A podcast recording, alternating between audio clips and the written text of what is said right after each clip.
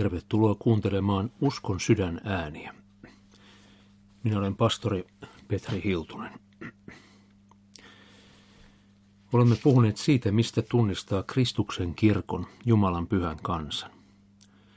Samalla olemme nähneet, mitkä ovat terveen ja tasapainoisen hengellisen elämän tukipylväät. Lutherin mukaan Jumalan kansan tunnistaa seitsemästä asiasta, joista kuutta olemme jo käsitelleet. Nämä kuusi ovat Jumalan sana, kun sitä puhtaasti julistetaan, kun siihen uskotaan ja sitä tunnustetaan maailman edessä. Toiseksi ja kolmanneksi Jumalan kansan tunnistaa sakramenteista, kasteista ja ehtoollisesta, kun ne toimitetaan Kristuksen säätämyksen mukaan, kun niihin uskotaan ja nautitaan oikein armon välineenä. Neljänneksi Kristuksen seurakunnan tunnistaa avainten vallasta, eli siitä, että ihmisiä päästetään synneistään, mutta myös siitä, että katumattomilta syntisiltä evätään anteeksi anto. Joskus keinona heidän palauttamisekseen oikealle tielle voidaan joutua käyttämään myös ehtoolliselta sulkemista ja jopa seurakunnasta erottamista Lutherin mukaan. Viidenneksi Jumalan pyhän kansan tunnistaa oikeasta paimen virasta, joka hoitaa näitä neljää aikaisempaa tuntomerkkiä. Paimenten tulisi olla Jumalan sanan mukaisia. Kuudenneksi Kristuksen seurakunnan voi tunnistaa julkisesta rukouksesta, siitä, että seurakunta rukoilee kolmi yhteisessä Jumalassa, Jumalan ja Jumalan sanan ja oikean uskon mukaan, parannukseksi ja pyhitykseksi. Nämä kuusi ensimmäistä tuntomerkkiä liittyvät seurakunnan toimintaan, sen julistukseen ja Jumalan palvelukseen. Jotkut näistä tuntomerkeistä toteutuvat myös vaikkapa seuroissa tai kotikasteissa tai yksityisessä sielun hoidossa. Mutta tuntomerkkien varsinainen paikka ja koti on kuitenkin seurakunnan yhteinen Jumalan palvelus. Se on näkyvin ja kuuluvin ilmaus siitä, missä on Jumalan oma kansa maan päällä. Siksi Jumalan palvelus on se, jota saatana ja maailma eniten vihaavat. Olemme vuosisatojen aikana nähneet sen, miten tuhansin eri tavoin hyökätään juuri Jumalan palvelusta vastaan. Jo Rooman valtakunnassa kristittyjä vaadittiin lopettamaan Jumalan palvelukset, joissa kumarrettiin Jumalan poikaa Kristusta, eikä keisari Jumalaa. Ja joissa Jumalan palveluksessa syötiin tämän Jumalan pojan lihaa ja juotiin hänen vertaan. Ranskan vallankumous halusi muuttaa kirkot järjen temppeleiksi ja tehdä Jumalan palveluksistakin jonkinlaisia valistustilaisuuksia. Neuvostoliitossa tahdottiin papit vangita ja Jumalan palveluspaikat sulkea, joitakin näytösmessuja lukuun ottamatta.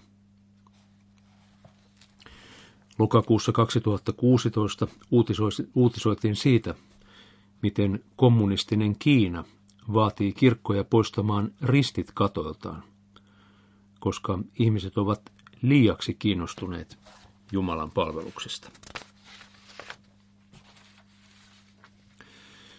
Lutherin osoittama kirkon seitsemäs tuntomerkki poikkeaa, poikkeaa kaikista muista.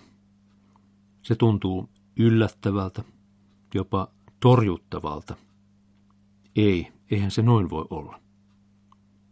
Mutta Luther on tästä asiasta varma. Siksi hän kirjassaan kirkolliskokouksesta ja kirkosta vuonna 1539 kirjoittaa näin. Seitsemänneksi tunnemme ulkonaisesti pyhän kristillisen kansan, pyhän ristin pyhyydestä.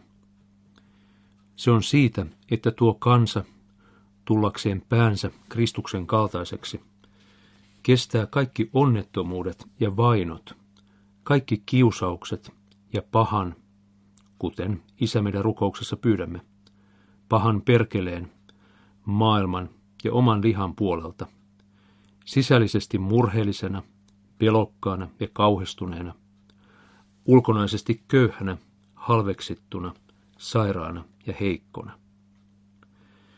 Ja syyn tähän täytyy olla ainoastaan sen, että kristikansa pysyy lujasti Kristuksessa ja Jumalan sanassa ja kärsii siis Kristuksen tähden, niin kuin Matteuksen evankeliumin viidennen luvun kymmenennessä jakeessa sanotaan.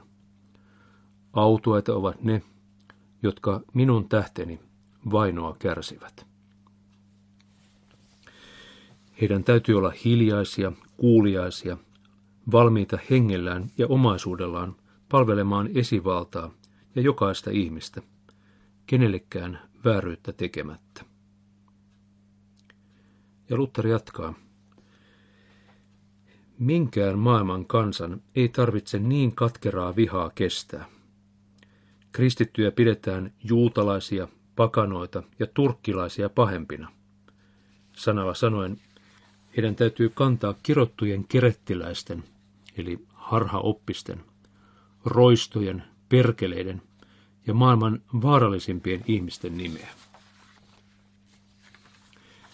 Ja Jumalan palveluksensa tähden heitä hirtetään, hukutetaan, murhataan, kidutetaan, ajetaan maan pakoon, rääkätään, kenenkään heitä armahtamatta. Vieläpä sappea ja etikkaa heille janonsa juotetaan. Eikä tätä tehdä kuitenkaan siitä syystä, että he ovat avionrikkojia, murhamiehiä, varkaita tai lurjuksia, vaan koska he tahtovat palvella Kristusta ainoana Jumalanaan. Missä tätä näet ja kuulet, niin tiedä, että siellä on pyhä kristillinen kirkko, kuten Jeesus sanoo Matteuksen evankeliumin viidennen luvun jakeessa 11 ja 12. Autuaita te olette, kun ihmiset minun tähteni solvaavat ja vainoavat teitä, ja valhetellen puhuvat teistä kaikkea pahaa. Iloitkaa ja riemuitkaa, sillä teidän palkkanne on suuri taivaissa. Sillä tämän pyhän asian kautta pyhä henki ei ainoastaan pyhitä kansansa, vaan myös autuuttaa sen.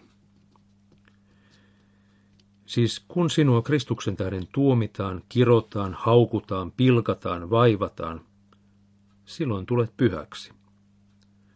Sillä sellainen kuolettaa vanhan aatamin, niin kuin sen täytyy oppia kärsivällisyyttä, nöyryyttä, lempeyttä, ylistystä ja kiitosta, sekä iloisuutta kärsimyksissä.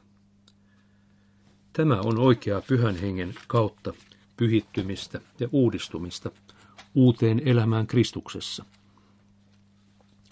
Ja näin oppii ihminen uskomaan, luottamaan ja toivomaan Jumalaan ja häntä rakastamaan. Näin siis kirjoittaa Luther pyhästä rististä, kirkon seitsemännestä tuntomerkistä. Pitkään on kirkko Suomessa paistattelut suosiossa ja maineessa. Ihmiset ovat kuuluneet kirkkoon. Kristillinen opetus on pitänyt ihmiset ainakin ulkonaisesti jotakuinkin kristillisessä moraalissa. Ja valtiovalta on ollut tyytyväinen kirkon panokseen yhteiskunnan hyväksi.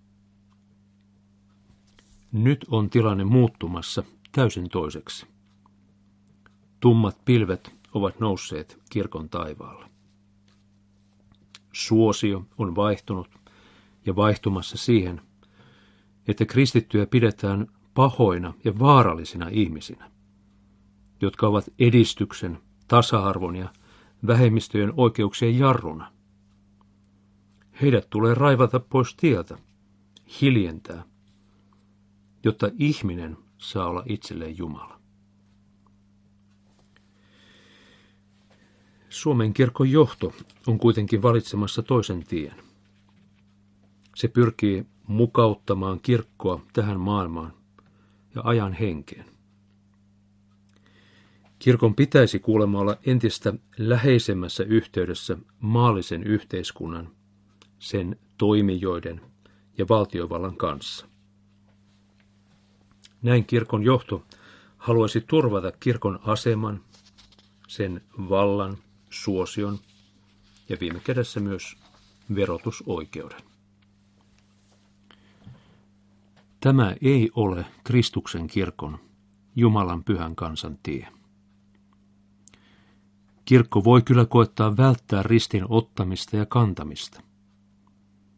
Se ei tahdo seurata mestariaan vainoon ja vaivaan, vaan tahtoo kulkea tämän maailman tietä. Oikein lauletaan virressä 55. He eivät tahdo kantaa iestä. Myös meille se on vaikeaa. Me emme seuraa ristin miestä. Vaadimme vahvaa Jumalaa. Tie pilkkakruunun tappion on mieltä vailla mahdoton.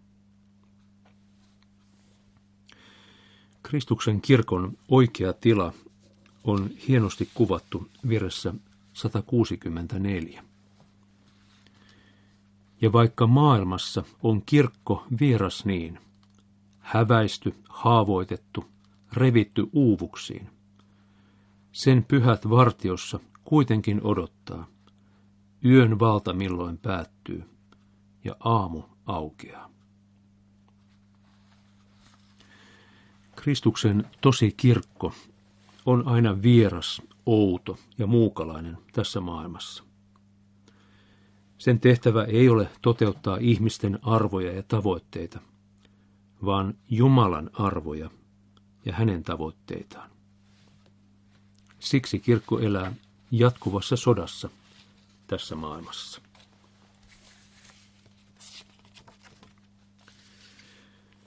Mutta mitä on risti? Mitä on se pyhä risti, mistä Martti Luther kirjoittaa noissa tuntomerkeissään? Raamatussa kristityn ahdistusta kuvataan nimellä risti. Vain kristityllä ja seurakunnalla voi olla risti. On siksi löysää puhetta sanoa, että vaimo on minun ristini tai mies on minun ristini tai sairaus on minun ristini. Ellei sitten ole kyse uskon vuoksi tulevasta pilkasta perheen sisällä tai Jumalan määräämästä koettelemuksesta. Risti ei tule kristityn osaksi siksi, että hän kamalasti elämöi omalla uskollaan ja omilla käsityksillään ja tietoisesti suututtaa ihmiset.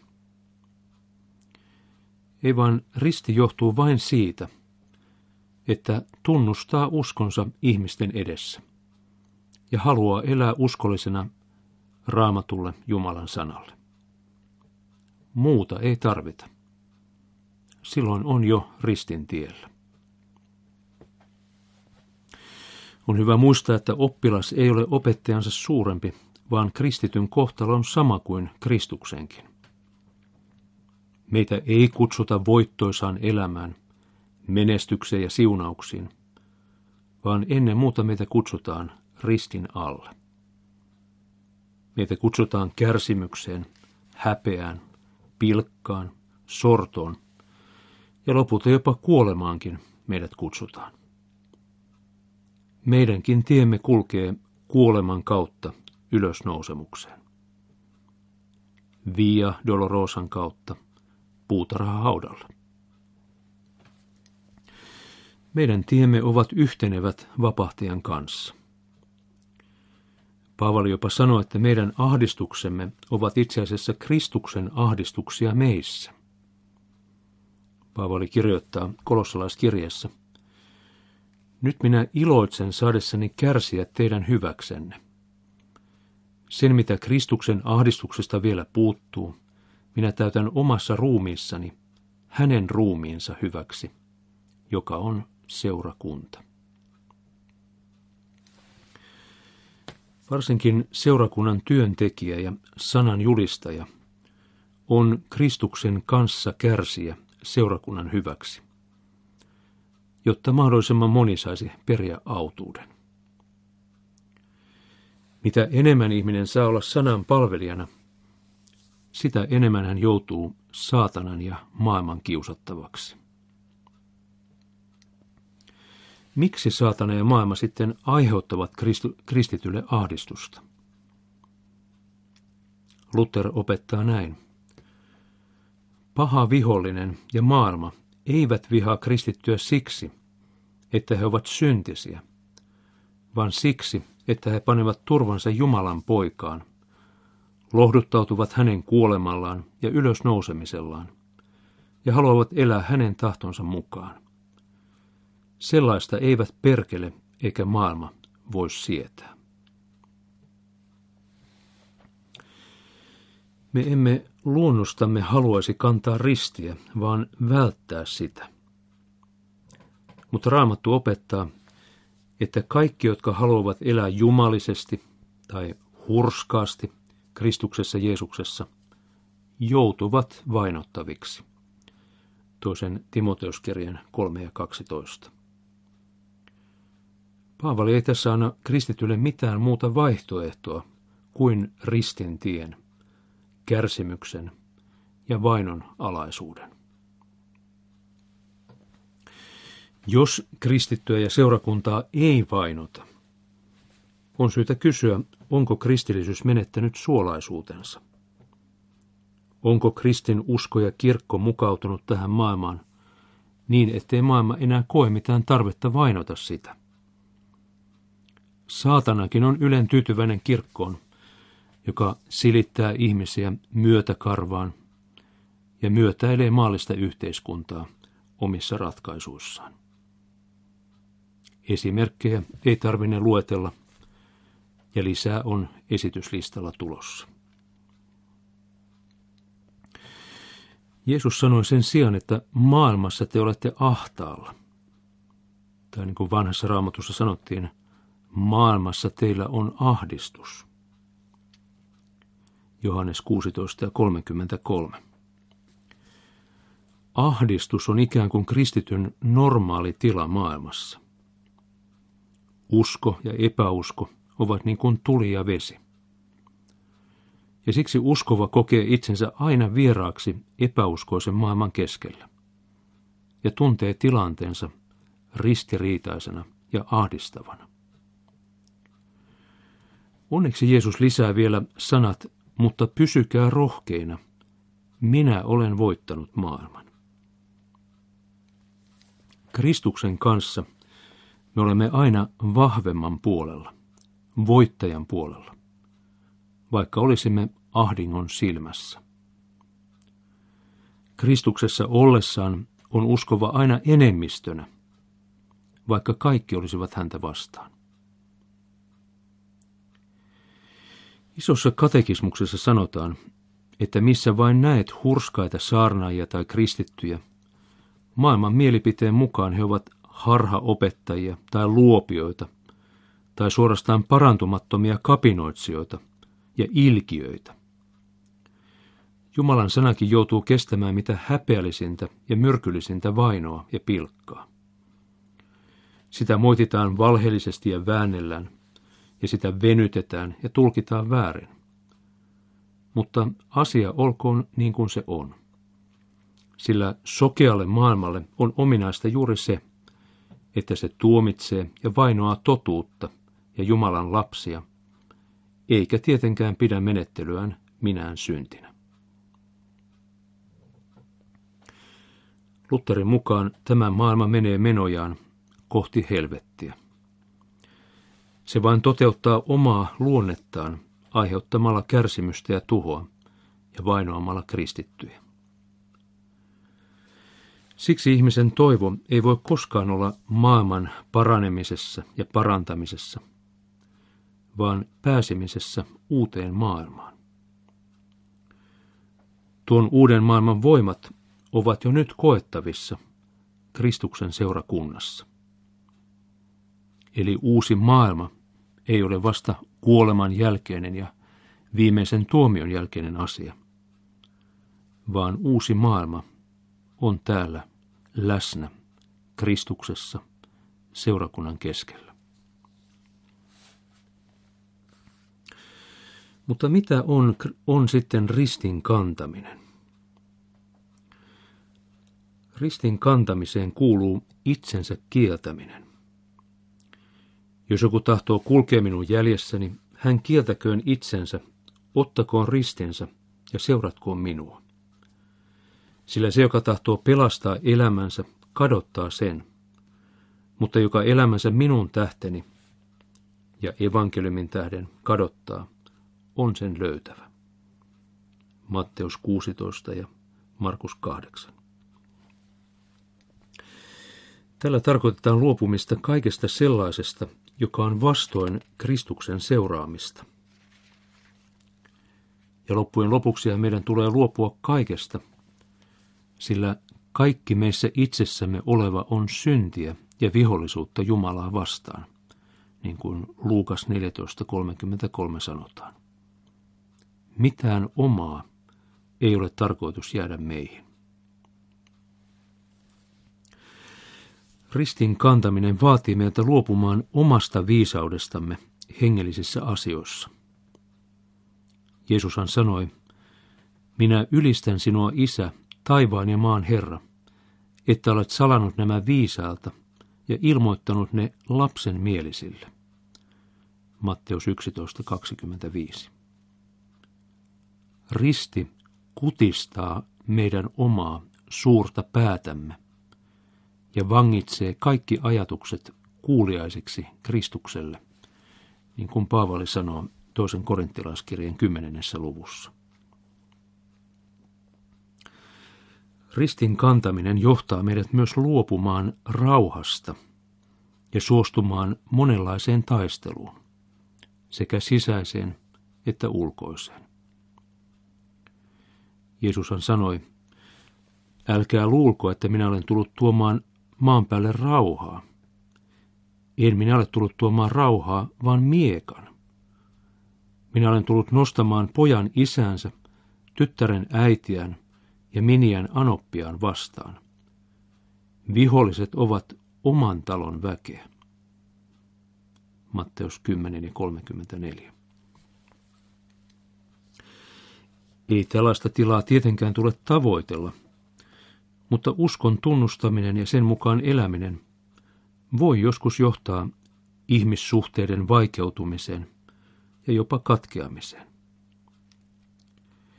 Kuinka kaukaiselta ja ehdottomalta Jeesuksen puhe kuulostaakaan meidän aikanamme, jolloin näennäinenkin rauha tuntuu olevan aina se tavoiteltavin asia.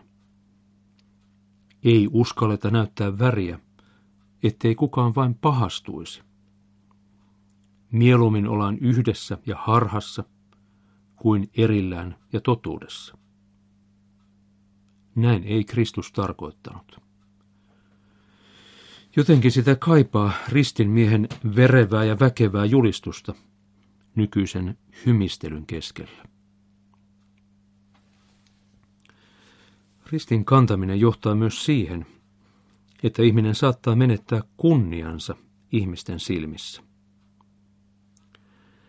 Vuorisarnassaan Jeesus sanoo, autoaita olette te, kun teitä minun tähteni herjataan ja vainotaan, ja kun teistä valheellisesti puhutaan kaikkea pahaa.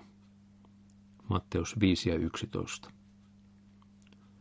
Päinvastainen tila sen sijaan ilmoitetaan vääräksi. Jeesushan sanoi, voi teitä, kun kaikki ihmiset puhuvat teistä hyvää. Samoin hän tekivät heidän isänsä väärille profeetoille. Luukas 6 ja 26.